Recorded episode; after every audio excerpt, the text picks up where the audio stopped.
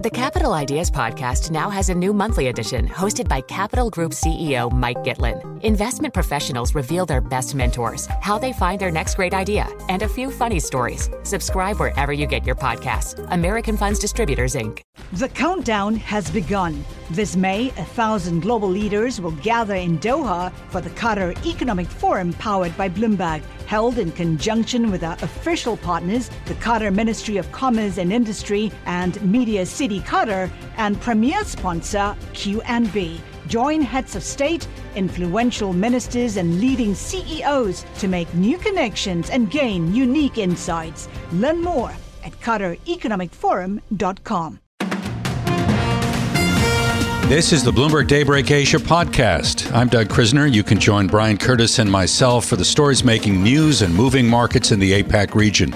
You can subscribe to the show anywhere you get your podcast and always on Bloomberg Radio, the Bloomberg Terminal, and the Bloomberg Business app. We bring in our guest, Katrina Ell, senior economist at Moody's Analytics, who joins us uh, from Sydney. Katrina, good of you to make time for us. So, we've got two stories to try to unpack here one, inflation, the other, deflation. And I'm going to begin with the inflation story and whether you feel confident now that we are not going to see a reemergence of uh, higher prices or upward pressure on prices, that you feel relatively confident that global central banks in countries like Australia, US, um, South Korea, even have done a reasonable job at getting inflation under control. Is that a fair statement? Yes, I think that is fair to say. I mean, what we've seen is that inflation um, across most of the developed world is really now on that nice entrenched downtrend. So what we're we're talking about now, you know, last year was all about how many more rate hikes are we going to see, whereas 2024 is all about when will this um, well anticipated um, you know, rate cutting cycle begin. I think that's that's really going to be the the story of this year. And I think, um, you know, we're all waiting with um, bated breath of when those cuts are going to occur, so that we can get, um, you know, that constrained domestic demand that's happening across the world start to improve. So, what's the timeline then for Fed easing? So we're expecting at this stage that we will start to see um, rate cuts in the US start from May. So um, you know, it could be pushed out slightly because what we're seeing is that because inflation and because the jobs market is cooling quite nicely, the Fed doesn't actually need to rush when it comes to cutting rates because the economy is, is not falling in a heap. It's holding quite resilient. So I think the longer they wait, the more comfortable they'll be with making sure that inflation is really where it needs to be. They don't need to kind of um, you know, move more quickly to cut rates to support the economy because it is holding resilient. So um, May at this stage is where we're expecting the first rate cut to occur. So compare and contrast what we're seeing or what you expect to happen in the U.S. with what you're seeing out uh, out your back door there in Sydney.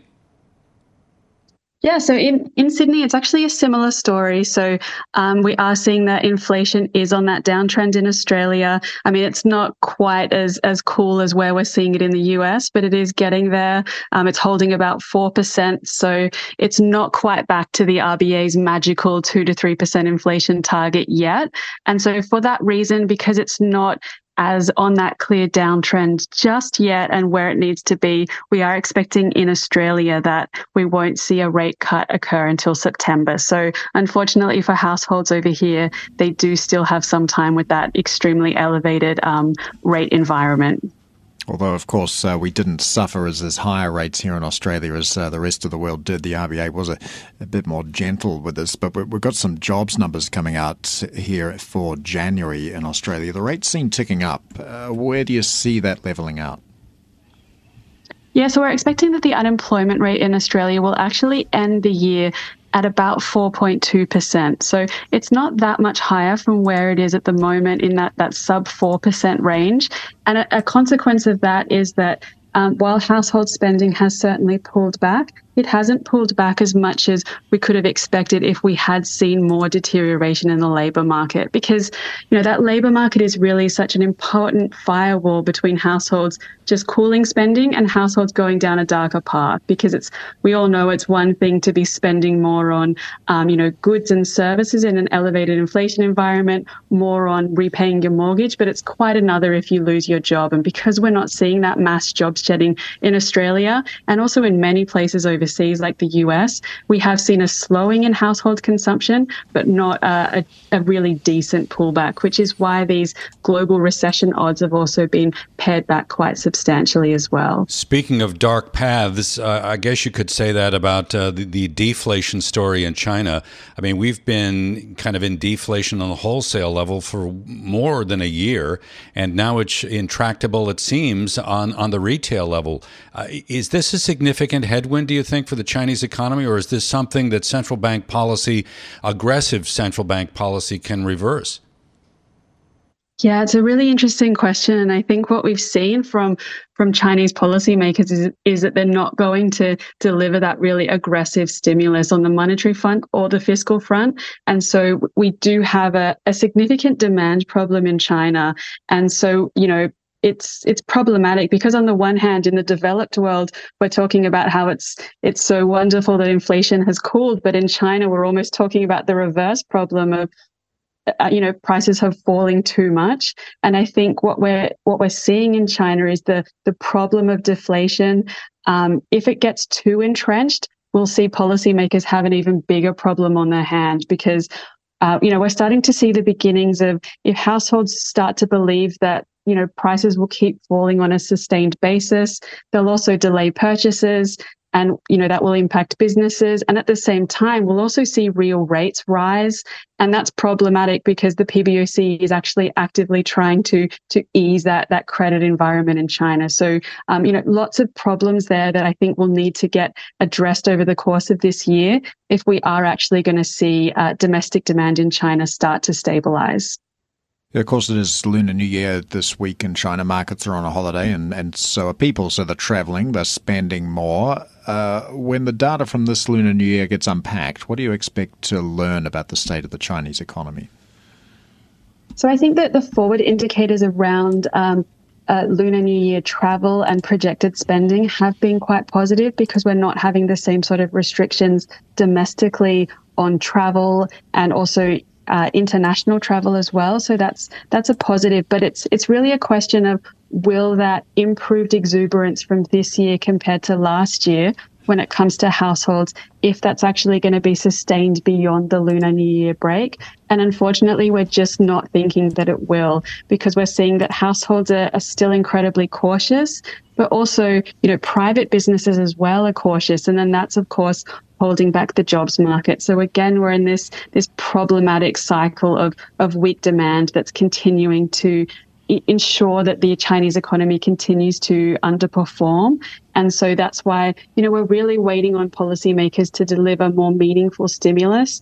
Um, and we've seen it in, in some degree. We are seeing increased support uh, to the property market, uh, particularly to developers, but it is still quite constrained to the point where it's not going to reinvigorate the Chinese economy. Unfortunately, it's just going to um, hopefully try and arrest this this ongoing decline. It's certainly reminiscent of what Japan went through more than 30 years ago, and I'm sure that policymakers in China have, have studied the history books. And when you look at the debt to GDP numbers, I think China right now it's around 287 percent. I mean, it's flirting with 300 percent and that was probably one of the the apt comparisons to make when you look at what China is now going through versus what Japan went through three decades ago. Is there a real risk that, like Japan, China gets stuck in in a deflationary trap that could last decades?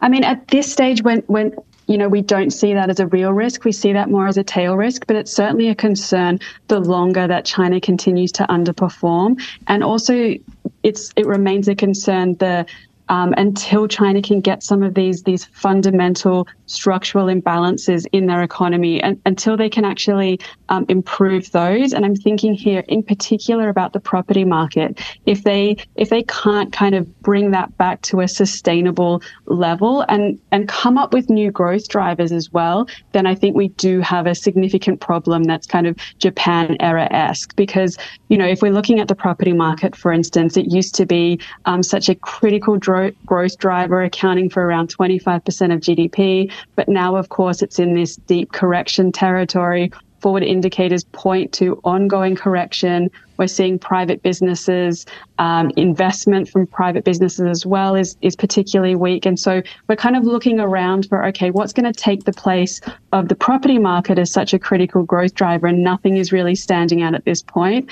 And so I think we need to see that um, whether it's households coming to the party or whether it's um, you know, high tech industries. We need to see something else to, to take the place to um, kind of arrest this bearish sentiment in China that's really seems to have taken a life of its own in the past couple of months.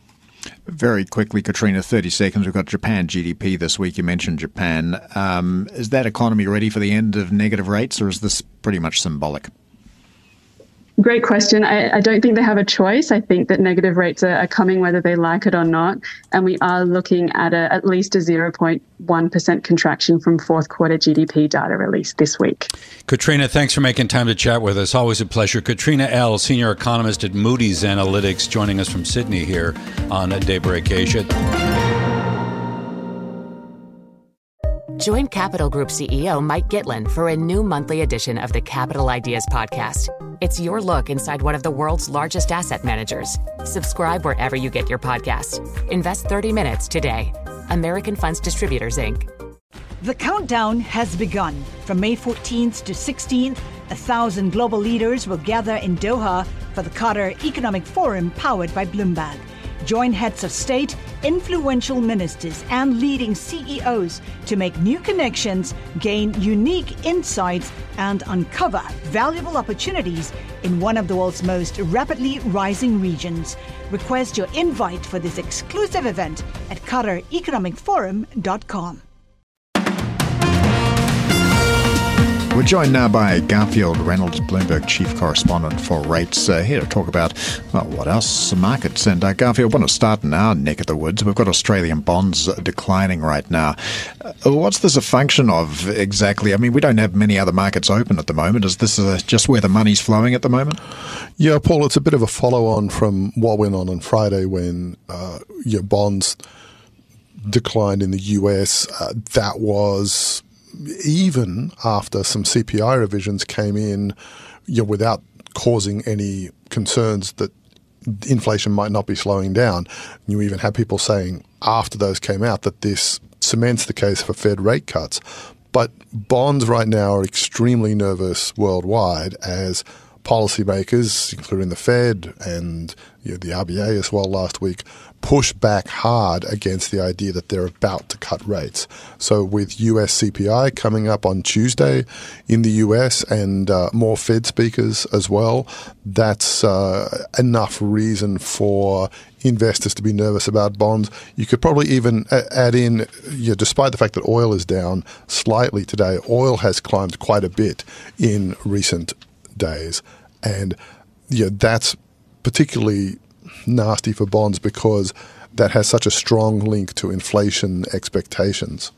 Yeah, one of the other things I think that is very much front of mind for the market here is the idea of stress in the financial system as it relates to uh, well, consumer, I mean, uh, commercial real estate, but I'm looking at a story on the Bloomberg talking about the shadow banking industry in the U.S. loaning more than a trillion dollars through the end of January. Now, a year ago, that figure was less than 900 billion. So there continues to be an increase in the extension of credit, credit beyond kind of the conventional banking system. So put that kind of on, on one side and then introduce or reintroduce the idea that, you know, since the New York Community Bank store story kind of captured uh, investors' imaginations. I mean, it goes to the issue of a lot of commercial real estate debt that needs to be rolled over. And I think that for the Fed, they would like to be able to get out in front if there is the potential for easing, that it needs to happen sooner rather than later. Well, I mean, the difficulty there too is yeah, something that we're all used to the idea that the yield curve is inverted, supposedly warning of a recession. It's been inverted for almost the longest on record, uh, you know, since July 2022. And the thing about that is that banks are in the business normally uh, of you know borrowing short to lend long. So if short term yields are above long term yields in the regular markets, that makes that a much harder uh, you know, business to be in. You have to find some way around you know that. How how do you lend for five years if it's going to cost you more than you can you know, get to borrow for two years? So in that sort of a situation, you get people turning to the shadow banking sector. You're trying to find people who are more willing you know, to, to, to lend. As policy starts to normalise, um, do you anticipate that that yield curve inversion is uh, getting near the end? Well, you would you would think it would be, although again, this it's it's already the longest on record from the trough, assuming the trough was the 109 basis point inversion back in March, until we get back you know, to zero. And it's proved very, very sticky. Uh, the concern for the bond market is that you might not get the sort of rapid you know, re-steepening, which has usually accompanied, uh, you know, an, an, end to the yield curve. Uh, and and the big question again is, do we get uh, it happening with the bond market selling off? Because there are a lot of risks out there that people are looking past that could lead to yields jumping in the something like the way they did last year. We still have too much debt out there. We still have the concern that Japanese investors might head back to Japan once the BOJ ends negative rates there. We still have the potential for concerns about oil if, if oil you know, continues to move higher. So the bond market and other markets are very much positioned for the idea that the yield curve will disinvert and that it will do so in the standard sort of ways. But it's not at all clear that we will get that standard disinversion because there are a lot of things about the way things are going at the moment that are very far from being standard. So let's change locale and talk about risk. The deflationary story in China. Do you think that that's a, a big risk for markets right now outside of China? I, I, I think very much so. Uh, you it's it's not at all clear that they can turn that around. Some of it is to do with you talked about commercial real estate. All real estate in China is is you know, in, in, a problematic state. And part of that too is the demographics have turned against China, so they don't have that population growth, you know, that that can help them to get out of it. And the biggest concern in a lot of ways for foreign economies is that the latest concentration within China has been on turning the market around, doing things like discouraging short selling, encouraging your sovereign uh, or your state backed companies to buy shares, encouraging others to bring money back from offshore to buy shares, without there being you know anybody going, yeah, you should bring your money back because we know how to solve these problems. So when you have China, the world's second largest economy and the overwhelming driver for global growth after the last 20 years, in that sort of a situation, that, that has to raise a lot of red flags. All right, Garfield Reynolds, Bloomberg Chief Correspondent for Rates. Thanks so much for joining us here in the Sydney studio. Join Capital Group CEO Mike Gitlin for a new monthly edition of the Capital Ideas Podcast. It's your look inside one of the world's largest asset managers. Subscribe wherever you get your podcast. Invest 30 minutes today. American Funds Distributors, Inc. The countdown has begun. From May 14th to 16th, a thousand global leaders will gather in Doha for the Qatar Economic Forum powered by Bloomberg. Join heads of state, influential ministers, and leading CEOs to make new connections, gain unique insights, and uncover valuable opportunities in one of the world's most rapidly rising regions. Request your invite for this exclusive event at QatarEconomicForum.com. Well, last Friday, Israel's credit rating was downgraded for the first time ever. This is going to complicate the process of the country's debt sales. Israel will have to sell a near record amount of bonds this year to fund its war against Hamas. Let's take a closer look now. We are joined by uh, Bloomberg's Michael Heath, who uh, covers the economy and the government. He's one of our editors joining us from our newsroom in Sydney. Michael, thanks for joining us. First, the basis of the downgrade. This is Moody's investment Investor Service, right? What did they cite as the rationale for lowering uh, the credit rating? G'day, Doug. Yeah, uh, I mean the, the the main thing, I guess, is the um, is the, the fiscal impact of the war. Though they do talk about the the material rise in in political risk. Um, and the potential for it to weaken the executive and legislative institutions, which is um, it's a little bit unusual, I guess, in a way. I mean, the, the, the fiscal side you can understand. Obviously, we've had 300,000 reservists called up. Um, those guys are at war. They're not in their in their jobs. They're not um, earning, paying taxes, that sort of thing. Plus the military expenditure. So that side of it sort of makes sense. The the political side is sort of harder to harder to gauge. I mean, whether whether it's it's directly uh, talking about the, um, the the unpopularity of the of the current um, government. Uh, polls are showing that it would lose an election now, or the judicial review that, that was causing a lot of um, a lot of upheaval in Israel prior to the war breaking out. Uh, it, it's just not clear. But obviously, the, the longer the war goes on, um, it's a fairly uh, the government is fairly right wing there.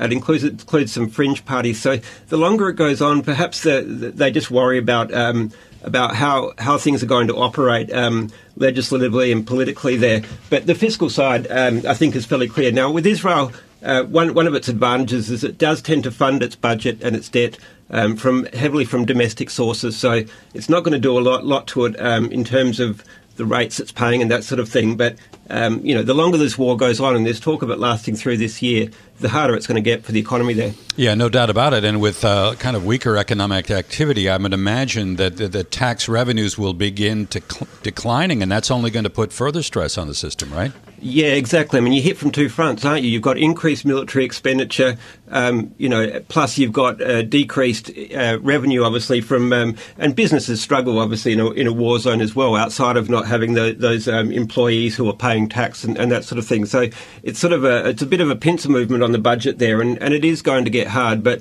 I mean, Israel's economy is pretty impressive and it's pretty resilient. So you, would assume that it, it, will bounce back. I mean, perhaps Prime Minister Netanyahu might have been, uh, you know, studying a bit too, been, being a bit too slick and saying it's just the war. And there's potentially a bit more going on with Israel politically there. But nonetheless, he does have a good point that, that the war is the key issue here. So as we look to the future and these bond sales, will there be greater pressure, do you think, applied on the part of the government to buy uh, or on rather uh, Israeli pension funds and institutional investors? Well, my understanding is that they're pretty good about buying that as well. I mean, they've got a lot of money, um, and and the government's obviously, uh, you know, done. Uh, it has a very very good fiscal record and debt record and that sort of thing. Um, so, but but yes, I think they would definitely be very keen for for domestic uh, domestic funds to be buying this debt because obviously once you go offshore, you, are paying higher rates. It, it, puts even more strain on the budget, um, and you know, the downgrade was sort of priced in by markets to some extent. It hasn't had a huge, there hasn't been, been much of a reaction at this stage. But the longer this goes on, uh, you know, as you have to go on um, buying overseas, uh, sorry, buying debt overseas, and, and as I guess the world starts to get more critical of Israel with this war as well, perhaps it, it causes a bit more difficulty there. So they'd definitely be keen on the on the domestic investors buying it. Yep. So what has the central bank been doing to support economic growth at a time of, of war? And, and I'm wondering about the role the currency plays in all of this as well. Well, yeah, it's it's really quite interesting. I mean, Israel's currency actually has, has bounced back. I mean, the, the, it, it took a hit initially with, with, with the attack and, and with the war, and, and you know, as markets globally sort of um, everyone was quite shocked, obviously, at what happened uh, in that early October period.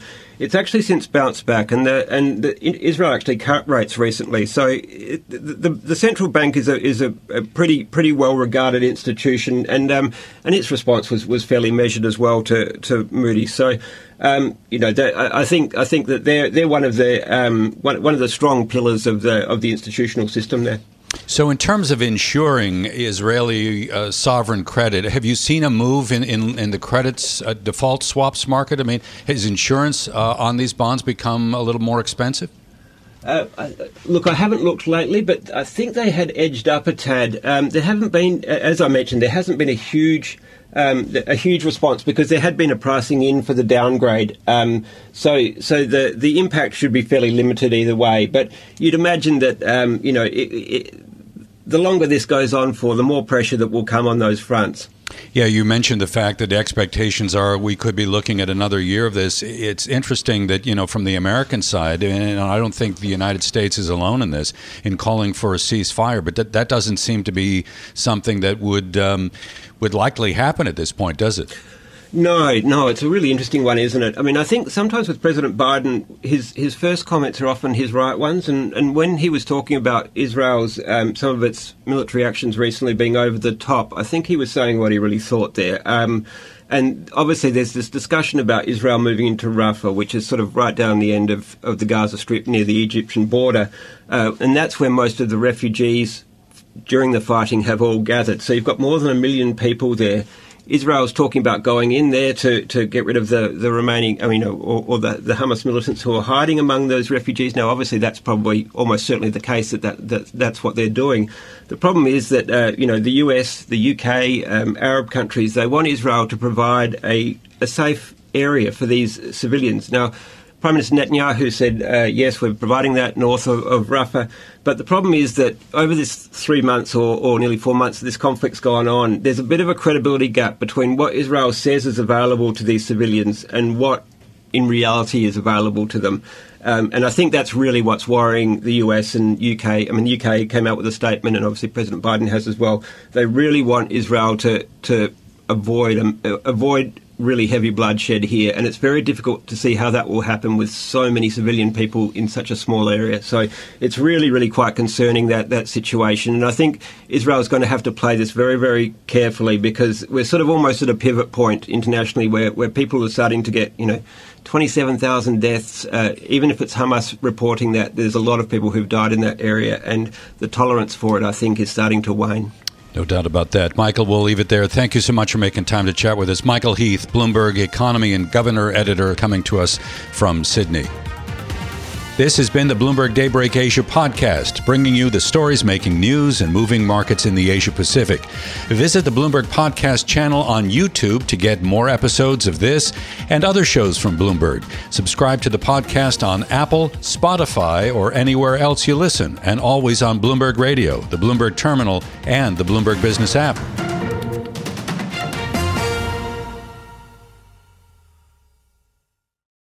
Collaborate for a greener future at the Bloomberg Green Festival, a groundbreaking celebration of the thinkers, doers, and innovators leading the way. From design and culture to technology, science, and entertainment. Hear from inspirational speakers and immerse yourself in climate solutions. July 10th through 13th in Seattle. Title sponsor Amazon. Official airline Alaska Airlines. Get 20% off using promo code radio20 at bloomberglive.com slash green festival.